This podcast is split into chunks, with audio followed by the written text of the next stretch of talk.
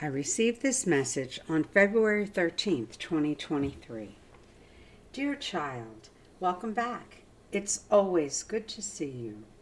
Continue to pray daily for peace on earth, the conversion of the evil ones, and for God's intercession with our world leaders. It is vitally important that you do this each and every day and encourage others to do so too.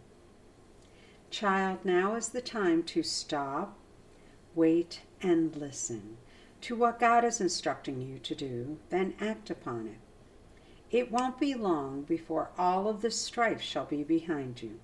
Trust us, for what we tell you is true. We would never lie to you, my child.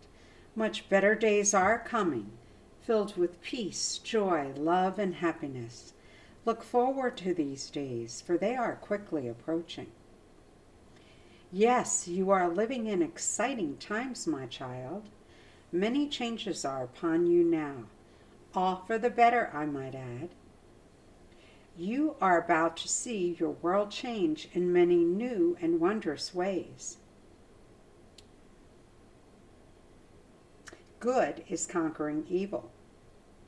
Your planet is being elevated to a new spiritual level.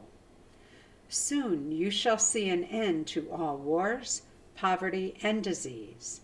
Soon you shall see Christ's second coming and peace on earth.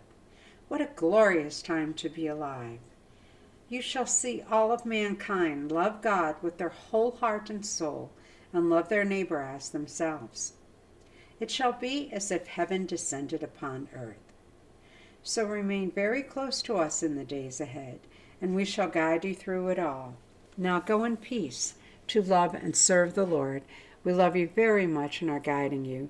Love, the Blessed Virgin in Christ.